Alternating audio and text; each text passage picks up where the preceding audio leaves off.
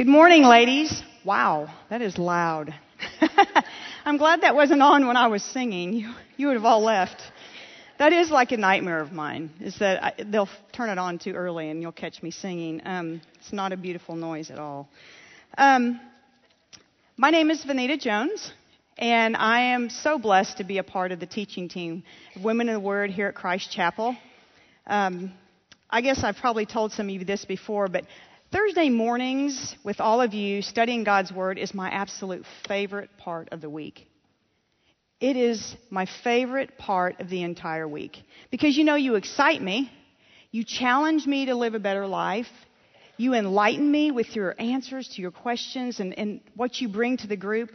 And when I stand here, it humbles me to look out and see all you beautiful women here with one purpose and that's to study God's Word because you want to fall deeper in love with your Heavenly Father. Please know that your obedience to study God's Word, it's going to open up a deeper, richer faith that's going to bring you joy that is overwhelming. And it's going to give you a peace that passes anything you've ever imagined. Because that's what God's Word can do for you, no matter what's going on in your situation.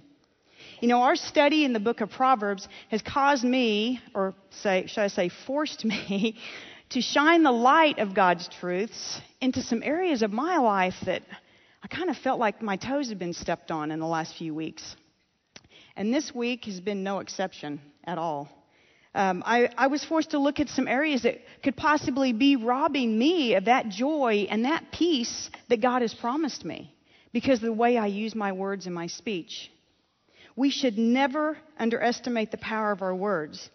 You know, I have struggled with the tongue more than anything else in my life. Anything. I struggle with not only what to say and how to say it, but I struggle with what not to say and when not to say it. Probably more than even before the others. It's the hardest thing in the world for me. You know, these words are powerful because a judge can use just a few words and he can sentence someone, guilt, say they're guilty, and sentence them to death with just a few words. And a few choice words of gossip can absolutely destroy a person's reputation and their life. And a few thoughtless words spoken insensitive, insensitively to somebody could cause somebody to feel unworthy of God's love and His powerful forgiveness. But on the flip side, that same judge can use a few words and he can declare that person innocent and set them free. And with a few words to stop that gossip dead in its tracks, you'll save somebody's reputation. And then a few kind and thoughtful words could actually lead that, that same hurting person to a saving relationship with their Lord and Savior, Jesus Christ. Our words are so very powerful. I hope that you got this this last week in your questions, just how important they really are. Now, I want you to open your Bibles, and today it's going to be kind of hard because I'm going to be flipping all over Proverbs. If you're really good at that, feel free. If you want to just listen, I'm going to read these Proverbs off to you, but open it up to Proverbs 18. And on your verse sheet, I've put a couple of Proverbs on there. But I actually tried to put all of them on there I'm going to use today, and it took almost two and a half pages of verses. So I've put the ones that go out of Proverbs on your verse sheet, so you can follow along there with that.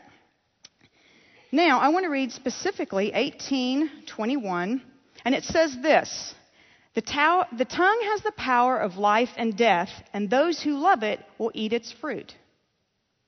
It's pretty simple. It tells us the power of our tongue. It's the power of life and death. That's big stuff. James does the same thing. When he compares a tongue to a destroying fire, he talks about it being a dangerous beast and a deadly poison. On your verse sheet, I have James 3 3 through 8, and it says this When we put bits in the mouths of horses to make them obey us, we can turn the whole animal. Or take the ship as an example. Although they are so large and are driven by strong winds, they are steered by a very small rudder wherever the pilot wants to go. Likewise, the tongue is a small part of the whole body, but it makes big boasts. Consider what a great fire is set on forest is set on fire by a small spark. The tongue is also a fire, a world of evil among the parts of the body.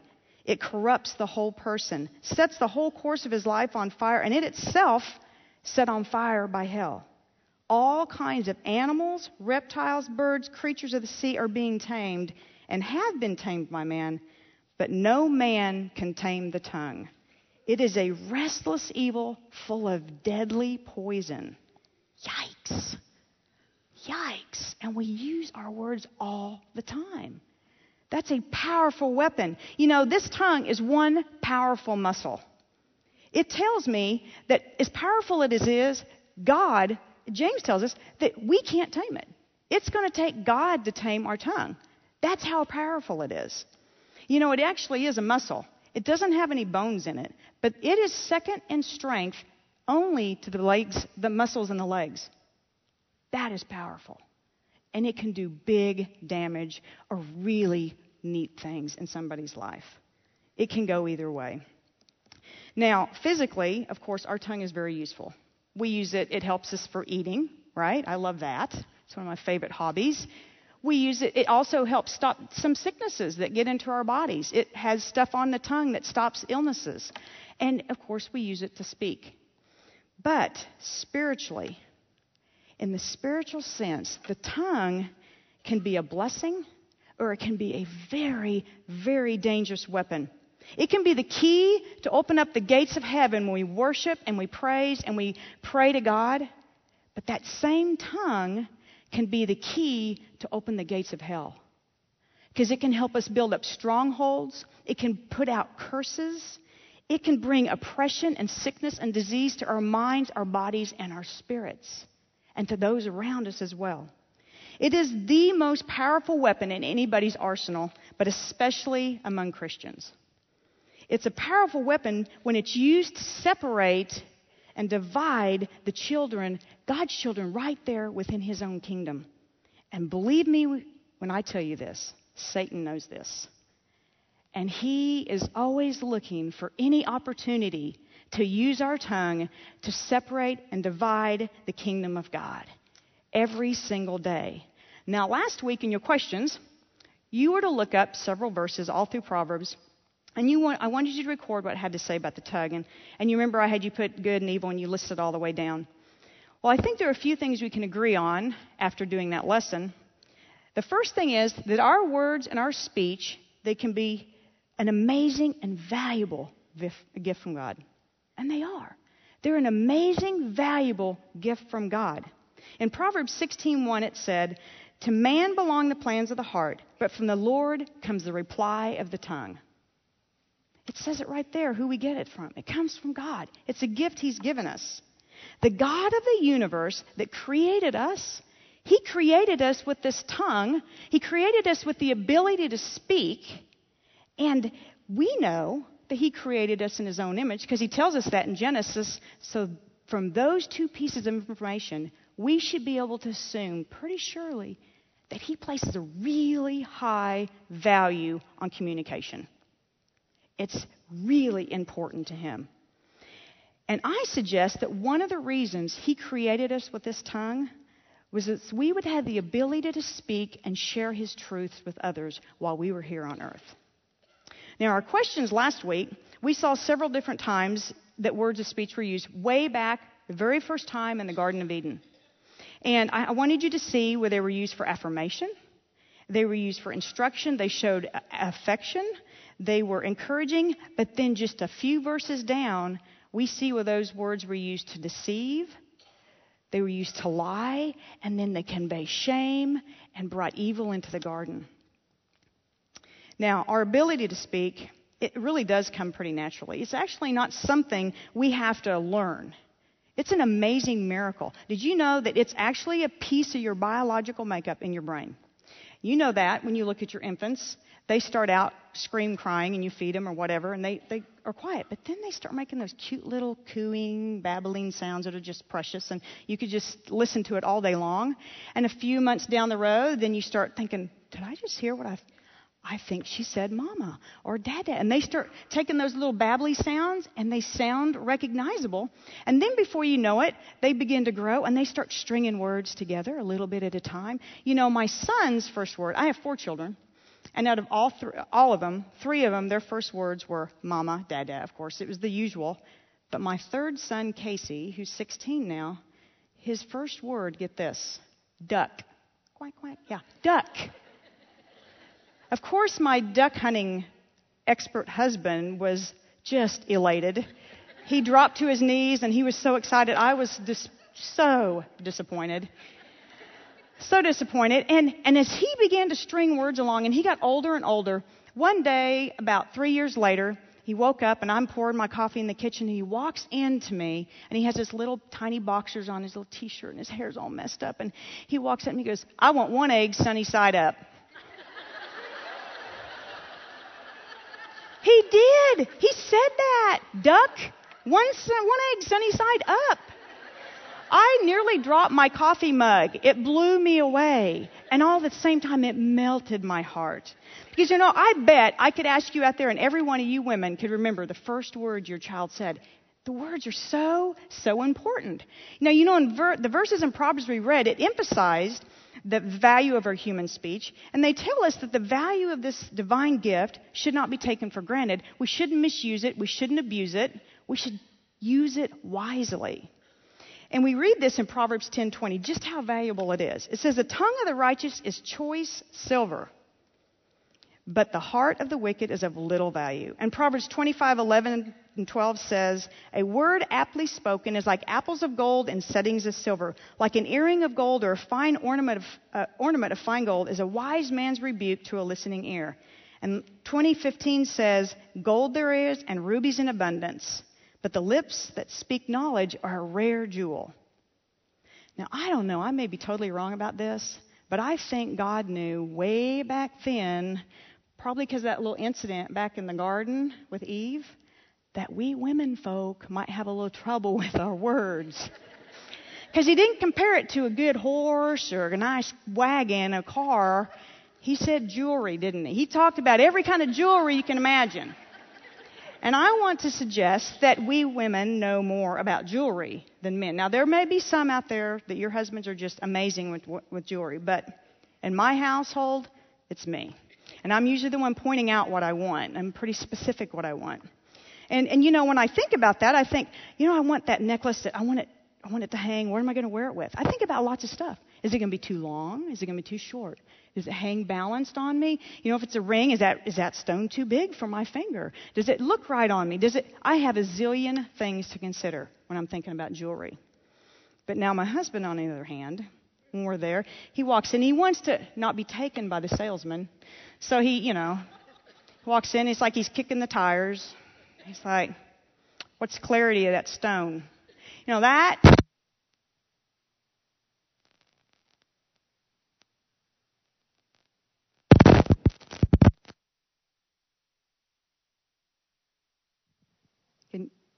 That is pretty much what everybody does, right? They know that a stone should be clear, and they know to ask for that. But then he's going to race off and ask that next question How much is this going to cost me? That's all he wanted to ask. The minute he walked in the door, he didn't care about anything else. Not a thing.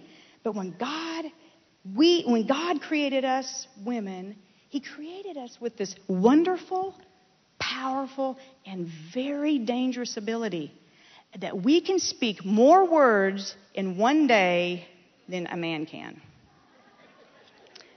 And if you do the math, that sets us up for some um, more opportunities to use them for evil than, we, than the men actually have.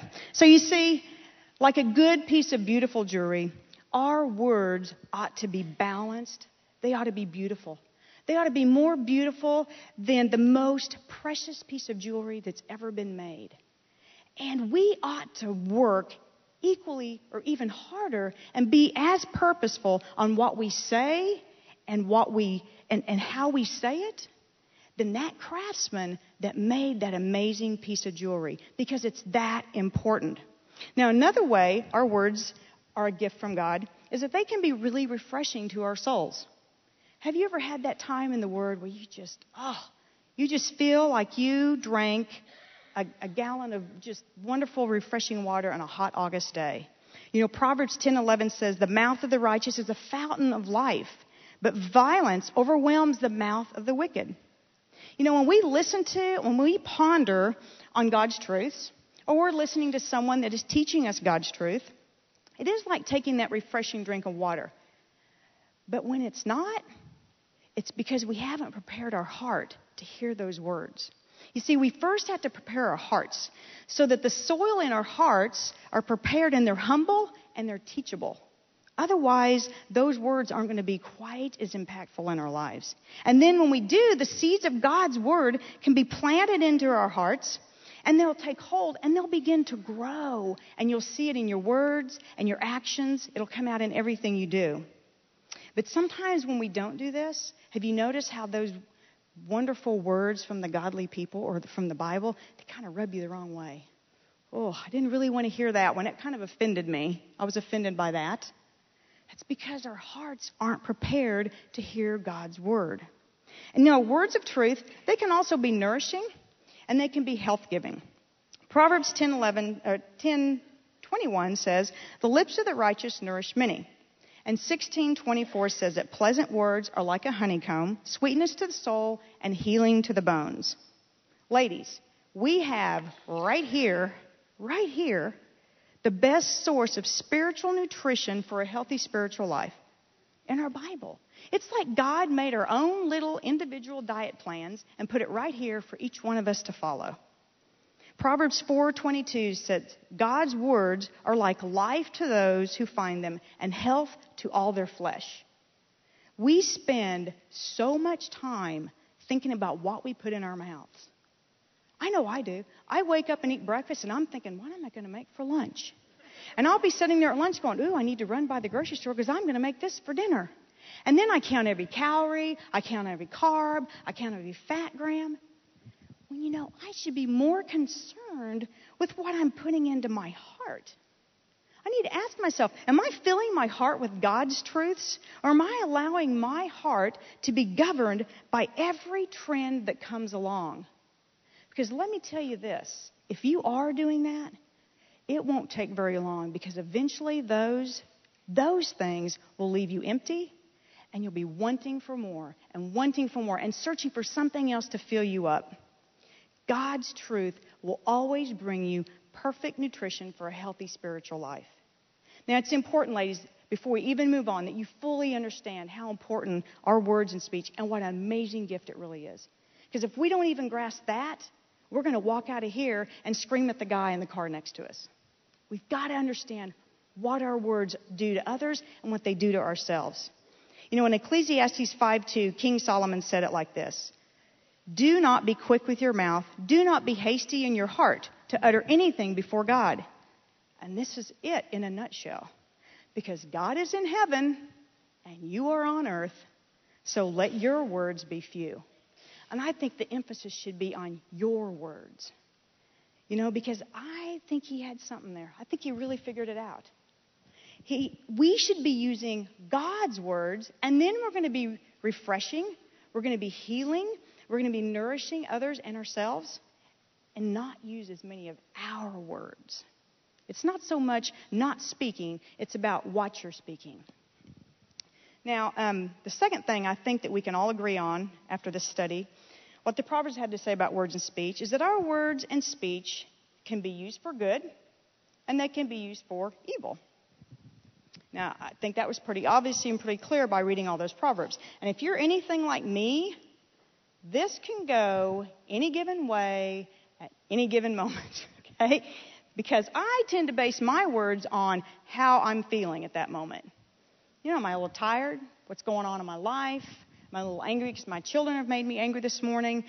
How do I feel at that moment? See, we're not supposed to base what we say on our emotions or our feelings or our, or our circumstances at that time, because, ladies, you know that as well as I do, that's going to change at the drop of a hat. I can get mad that quickly. They should be based on what God says about our life, like Holly was talking about this morning she could turn it around just by basing what she was going to say on God's truth. And it changes your whole perspective and what you're going to say.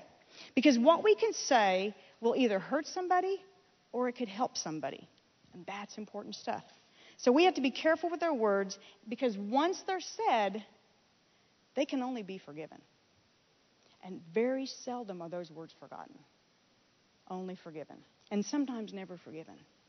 You know, our words are used for good when they are spoken out of a pure and holy heart. That happens. When that happens, we're able to bring peace to a situation, bring peace to others. In 15:1 it says a gentle answer turns away wrath, but a harsh word stirs up anger. There was a Greek scholar that said it like this. He said a careless word may kindle strife, a cruel word may wreck a life. A timely word may lessen stress, and a lovely word may heal and bless. You know, we live in a world that teaches us this is a win lose situation at every moment of your day. There's going to be a winner when I leave here, and there's going to be a loser at all times.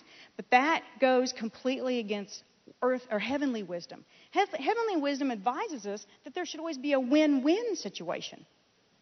Because when there's a win-win situation, someone in, we always end up strengthening, uniting, and building up the kingdom of God, building up the body of Christ. Ephesians 4:3 says this: "Make every effort to keep the unity of the Spirit through the bond of peace."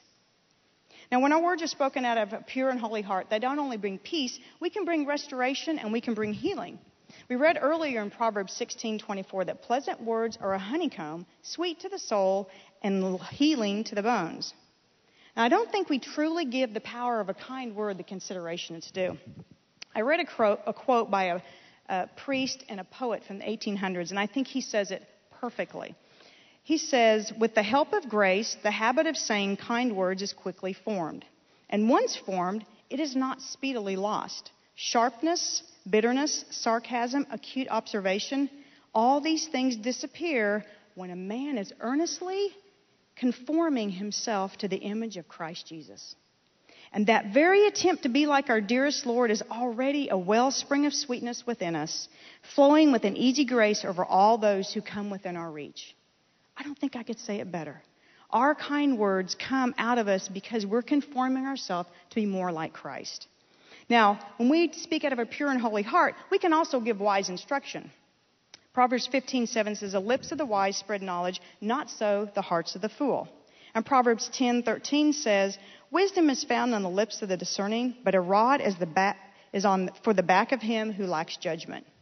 Now, there are a lot of really important things we could teach people here, earthly things.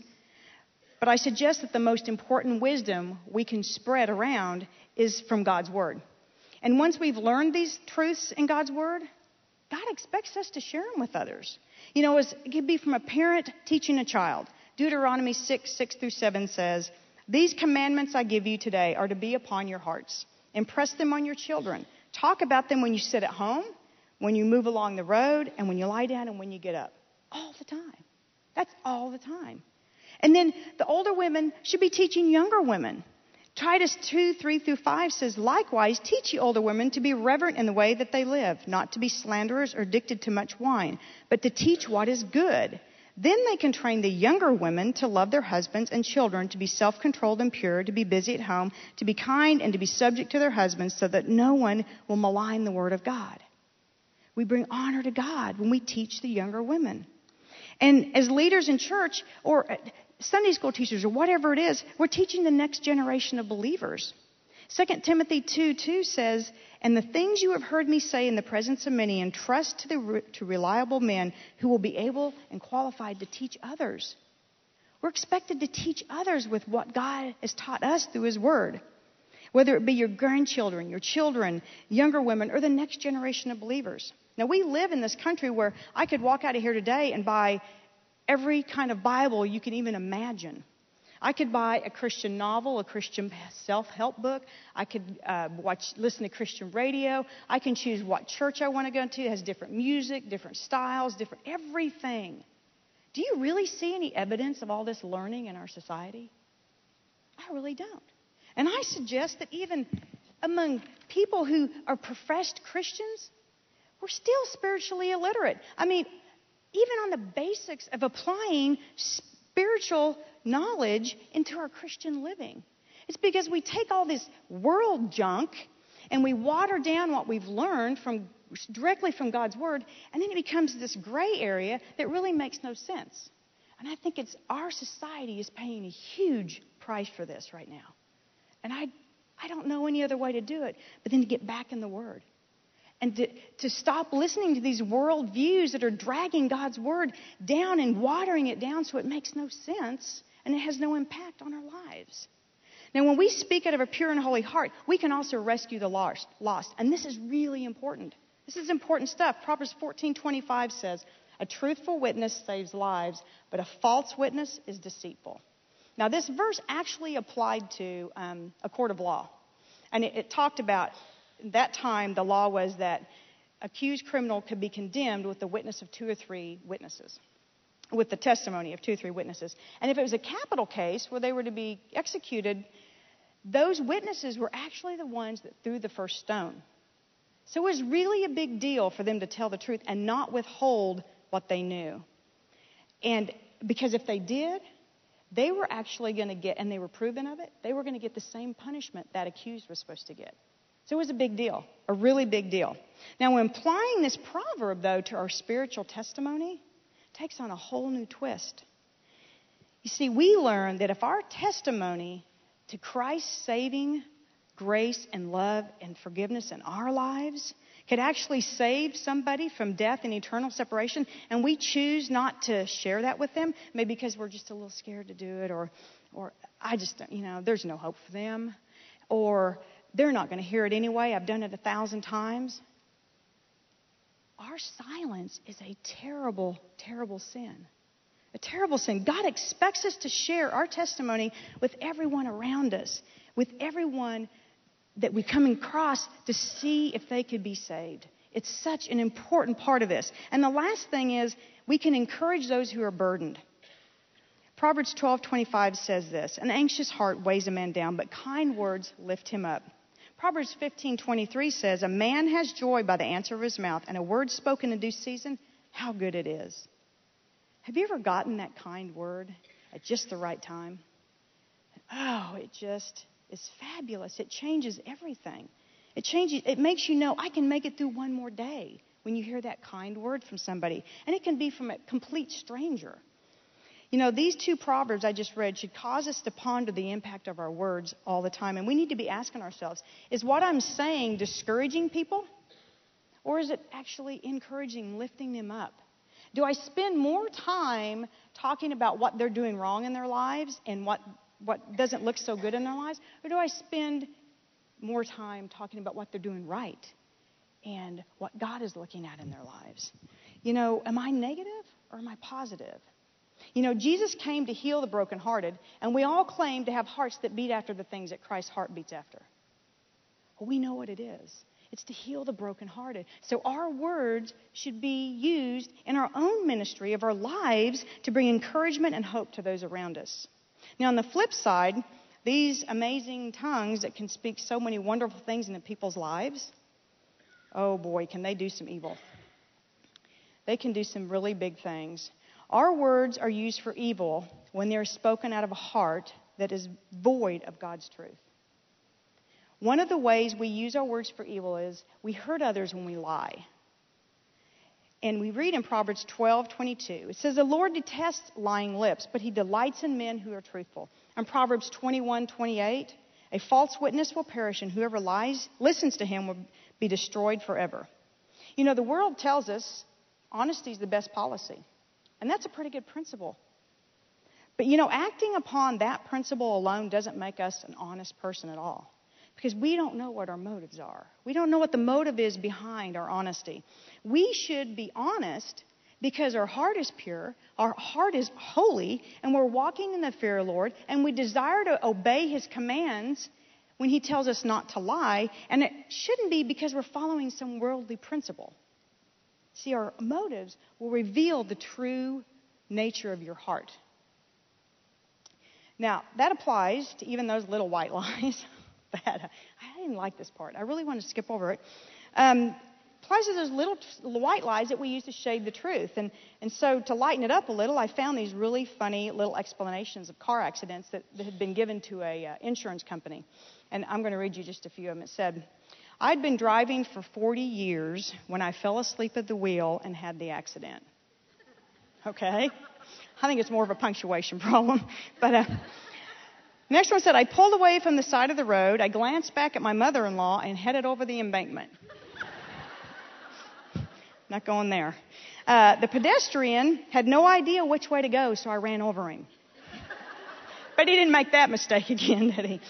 The telephone pole was approaching fast. I attempted to swerve out of its path when it struck my front end. The guy was all over the road. I had to swerve several times before I hit him. Oh, that was great. But my favorite was the last one because I could have written this one actually. I'm always trying to find someone else to place that blame on so I don't look quite as bad. And this one says the indirect cause of the accident was the little guy in the small car with the big mouth. Not me, I did nothing wrong. He caused me to get crazy and wreck. Now, those excuses are funny, but you know, they remind us how prone we are to shade the truth, especially when we want things to come out in our favor. But as Christians, we know what these proverbs say now. We've studied them all week, and it says that our lying is an abomination to our Heavenly Father. He detests our lying lips. That's not funny stuff. That's a big, big deal. We, there is nothing more powerful than telling the truth in love. And you know that when you do it and it's difficult and it's contrary to what the world is telling you, God will honor any time you tell the truth in love. I promise you that.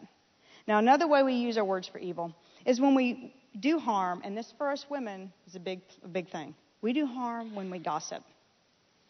Um, Proverbs 20:19 says this about gossip: "A gossip betrays a confidence, so avoid a man who talks too much." And we have 1628 tells us a perverse man stirs up dissension, and a gossip separates close friends. Now, the New King James Version of the Bible says it this way A talebearer reveals secrets, but he who is a faithful spirit conceals a matter.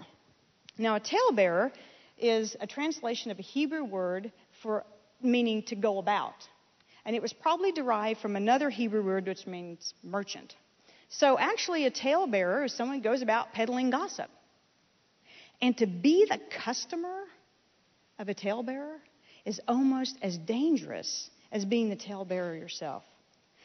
You see, a talebearer, a talebearer is, um, they just, they can't wait to share these choice bits of morsel that's on their lips. They can't hardly have prepared it. They're ready to let it go. And Proverbs 18, 20, or 18, 8 tells us that. Words of the gossip are like choice morsels. They go down into a man's inmost parts. You know, choice morsels makes a lot of sense to all of us. We all have some kind of food that we love and we crave, and we have to keep it hidden in the back of the closet so it's harder to get to, like my chocolate or whatever it is. We crave it. But that's what it's like when we feed on those choice bits of gossip. You know, they go down into our innermost inside, and, and we begin to crave it more and more. And the surest remedy for gossip is to fill up on God's Word. Because when we're routinely and purposely studying God's Word, we're going to begin to crave God's Word more and more. And we're going to develop a healthy appetite for God's Word and, and not so much for that unhealthy appetite for gossip. The surest way to stop gossip dead in its tracks is just not to listen to it. You know, in fact, if we all quit listening to gossip, it would stop. Because our ears, when we listen to gossip, we give gossip life. Without our ears to hear it, it doesn't go anywhere. Proverbs 26:20 confirms this when he says this, when they say this. Without wood, a fire goes out. Without gossip, a quarrel dies down. Now this kind of reminded me of something. My my sweet husband Cameron, he can grill the best ribeye this side of the Mississippi. It's, it's amazing. It really is. It is an amazing thing. And, and I would almost want to rewrite this and have it say, without a half a gallon of starter fluid, the fire dies down. Because when Cameron goes out to make my steak for me, first of all, he's very purposeful about the ribeye cut he gets. It has to look just right. He goes out to the grill, he, he, he cleans it, he scrubs it down, and then he takes out the old coals and he, charcoal, never propane, never propane. He stacks his, his charcoals just right, gets them just perfect. He puts a little lighter fluid on them and he lights them, and there's just little flame. Now, if he turned around at that moment and walked off, those coals would be worthless for my wonderful ribeye. But no, he knows that. He takes that half a gallon thing of charcoal lighter we use every time I have a ribeye. He holds it up over his head like he's going to sacrifice a bull in the backyard. And he douses the entire grill. And the flames fly like 10 feet in the air. It's like a five alarm fire. And I'm not kidding you. The neighbors have called and said, I think your house is on fire. Honestly, that's happened once before. But he lets these die down and then he grabs that again. He does it like five times till he's going, it's empty. There's nothing left. And then flames come down, and those coals are so pretty and white and hot. And he can put on my ribeye, and it is the choicest bit of steak you'll ever put in your mouth. He knows that he has to prepare it for that. You see, when he does that, it's just like in our lives. If Cameron wouldn't put all that charcoal lighter on there, those coals would just eventually die out. And gossip that's so carefully prepared, and, and it's, you know, we, we do just all the right stuff, get ready to tell it. Without those listening ears, it has nowhere to go. It's eventually going to die out. So I suggest there are two ways to stop gossip. Number one, don't be the one spreading it. Number two, don't be the one listening to it. My grandmother, sweetest little woman, she was so wise, but she had the worst grammar ever. She would always say, if you can't say nothing nice, don't say nothing at all. And that is so true. Keep it to yourself. Now, lastly, we can do harm to others when we speak in anger. Proverbs 29:22 says, An angry man stirs up dissension, and a hot tempered one commits many sins. And Proverbs 26:23 says that fervent lips with a wicked heart are like earthenware with silver dross. Now, this reminded me as a kid, I used to live across the street from where they had the county fair. And once a week, the end of July, Daddy would give all of us $5 and send us over, and we would play every game, write every ride a thousand times, and it tells you how old I am. And I always won those awesome necklaces you know, you'd have peace sign on or something really cool, and I'd wear it for like 24 hours, and I'd look in the mirror, and my neck would just be black. And my pretty silver necklace was just kind of this ugly gray. It was hideous because you know when that silver wore off, it exposed the true junk that was underneath that silver. Now I'm speaking from experience here. If I speak in anger, I will end up making the best speech I will ever regret. And I have done that a thousand times. And God knows this. And a few years ago, I really prayed about this. Stop me. Stop me when I start to speak in anger. So, you know what he did? And oftentimes, he chooses to close my mouth so tight I couldn't scream if there's a bear chasing me. And, and sometimes it really bugs me. It really bugs me because my mouth is locked down so tight, and in my head, I'm going, I got some good stuff. I'm so ready to let you have it. I'm working it up, working it out, ready. I'm going to let him have it, and he just shuts me down. He locks it and throws away the key. Nothing comes out. Now, in hindsight, I have never truly regretted him shutting me down. Because oftentimes in my life, and probably in yours, silence was the best answer when I was angry. And I thank him every day that he chooses to do that for me. I think you get the picture. Our tongue is an amazing gift from God. It can be used to glorify and honor God, or it can be used to do evil and bring dishonor to the kingdom. And it seems like for me that that changes at any given moment. One minute my speech is building someone up, and I can turn around and my speech is tearing somebody down. Just like that. You know, I think the first thing we need to check when our words and speech need to be taken a turn for the worse, I think we need to check the condition of our hearts. You may think I'm crazy when I say this, but our negative words and speech are a symptom of an underlying heart condition. Let me explain in physical terms because I, I totally get this. I'm a physical therapist and I have been for years. And whenever I go in, I, I, do, I just go in and cover for other therapists. So I'll have a stack of charts and I'll have my list. So the first thing I do is start reading through these charts and I, I look straight down to do they have any precautions? And if someone has highlighted, bolding, large letters, stars, and it says cardiac precautions, I treat them totally different. I don't care if I'm working on their big toe or their earlobe. They're going to be treated different. The first thing I'm going to do is I'm going to check their heart rate, their blood pressure, their oxygen levels. And then as we move along, if I'm doing something kind of taxing to the heart, what I tend to do with them is I engage them in constant conversation. Constant. Because after 20 year, 25 years of being a treating therapist and having on occasion maybe eight, ten times have someone drop out and code on me completely or pass out, I've learned the quickest way to know what's going to happen is when their speech begins to change. And we can be chatting, we can be talking about their family and their latest vacation, and all of a sudden, I just notice something's not right. Their speech pattern t- changes just a little. Their words get a little funny and they're maybe mixed up. It's not the norm for them, what I would think. And sometimes they even sound kind of hateful. They get kind of, because they're scared. They know something's happening too, and they feel kind of anxious. I know that very moment I need to stop what I'm doing and check their heart. You see, it's the same thing in our spiritual lives. When our words and our speech begin to change, they become confusing to others. They get a little more hurtful. It gets a little easier to tell that lie or, or to be critical or to gossip. And we're, we're able to be a little more negative and it doesn't really bother us anymore. I suggest the first thing we need to do is stop and check the condition of our hearts. If you're like me at all, I can tie it down to three things one, a lack of time in God's Word, two, a lack of time at the feet of my Heavenly Father in prayer, and three, filling up on worldly things instead of God's truths. I have to be honest with you. I am Vanita, and I'm a repeat offender in this area. I could have my own club and be the leader of it in this area.